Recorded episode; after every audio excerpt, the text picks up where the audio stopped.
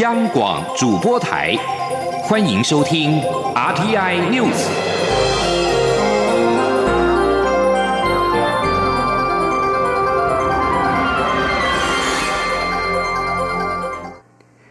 各位好，我是李自立，欢迎收听这一节央广主播台提供给你的 RTI News。今年的世界卫生大会 （WHA） 将在5月24号召开。在7大工业国集团 G7 外长联合公报支持台湾参与世卫大会之后，美国国务卿布林肯7号也发表声明，呼吁恢复台湾在 WHA 的适当地位。他表示，没有排除台湾与会的合理理由。美国呼吁世卫秘书长像往年在中国政府提出异议前，邀请台湾以观察员身份参与世卫大会。布林肯指出，台湾被排除在世卫大会之外，不利于国际控制疫情大流行的努力，以及预防未来卫生的危机。他敦促立即邀请台湾参与世卫大会。对此，我外交部表示，感谢美国政府、国会乃至人民对于台湾参与世卫组织坚定不移的支持及鼎力相助，也诚挚地欢迎更多国家和台湾一起努力，超越政治，共同守护全人类的健康安全。行政院发言人罗秉成今天也表示，非常感谢近日来美法等主要国家对台湾的支持及肯定，台湾也会持续提升国际形象和地位，并在国际上深化与价值理念相近国家的合作伙伴关系。卫福部长陈时中今天也表示，感谢这些力挺台湾的国家与声音，更希望能够唤醒世卫组织当局重视台湾加入世卫组织及世卫大会的重要性。华航诺夫特案今天再增2名新确诊 COVID-19 的病例，为华航确诊机师案1183跟妻子案1184，累计至今已经造成31人染疫。中央流行疫情指挥中心指挥官陈时中表示，由于案1183担任确诊机师案1153的模拟飞行器的训练教官，研判因此染疫的可能性最高，但是仍然是属于华航内部的传播链，没有扩及到社区。印度疫情也一发不可收拾，41名国人跟3名持居留证的外籍人士今天中午搭乘日航返台。中央流行疫情指挥中心发言人庄仁祥表示，这44人会直接进入集中检疫所，其中4人通报近期有疑似症状，已经先在机场裁剪。记者刘品希的报道。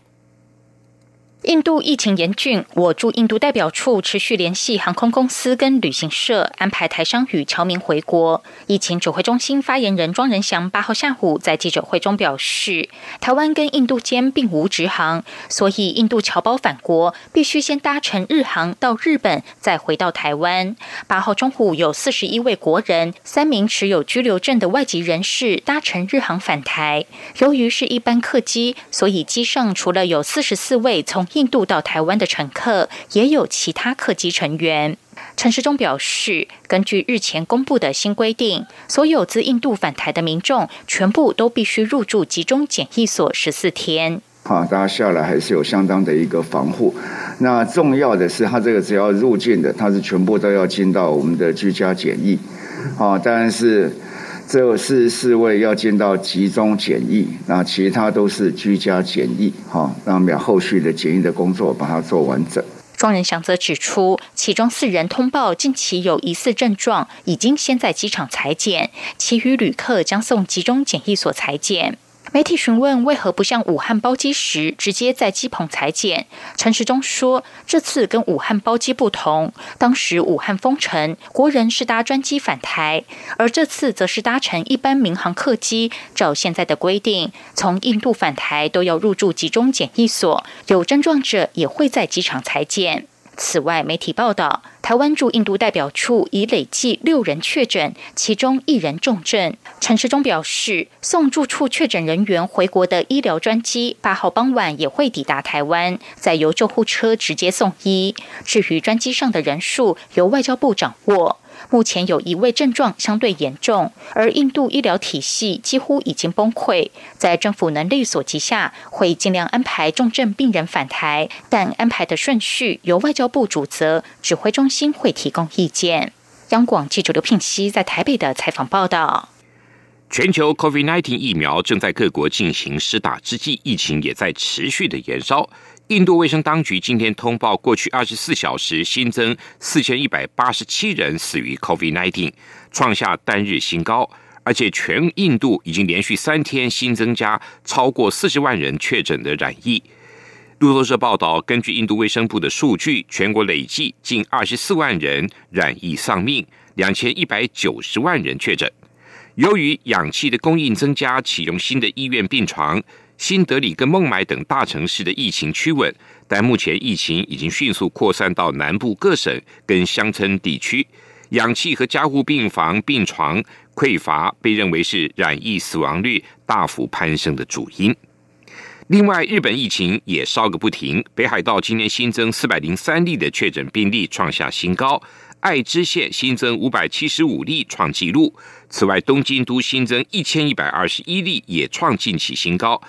还有冈山县、群马县、大分县跟新舄县同创当地的历史新高。另外，在俄罗斯今年新增加8329人确诊，其中2765例出现在莫斯科，全俄罗斯累计确诊数为4871843例。迦南大圳今年举行开工满100周年的纪念活动，蔡英文总统应邀出席。总统表示，迦南大圳100年来的水流没有停止过，台日也维持着紧密的交流，相信这份情谊将会持续的流传，期许台日相互扶持，持续的贡献力量，除了携手阻止疫情的蔓延，也共同为100年之后的子孙留下美好环境。记者王兆坤的报道。蔡英文总统致辞表示，迦南大圳灌溉广大农地，也让迦南平原成为台湾重要谷仓。能完成这么重要的建设，要归功于负责设计、监造的八田与一技师，以及所有参与施工的台湾、日本技术人员和劳工。而这段历史见证了台日之间的羁绊。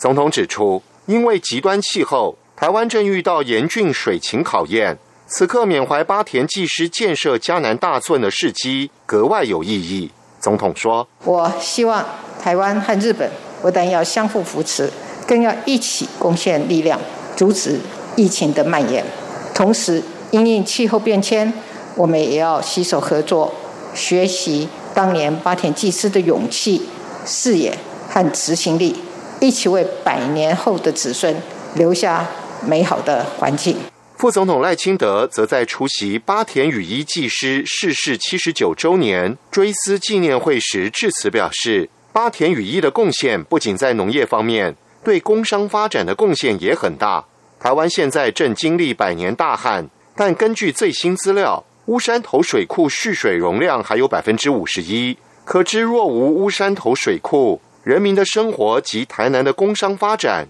势必受到影响。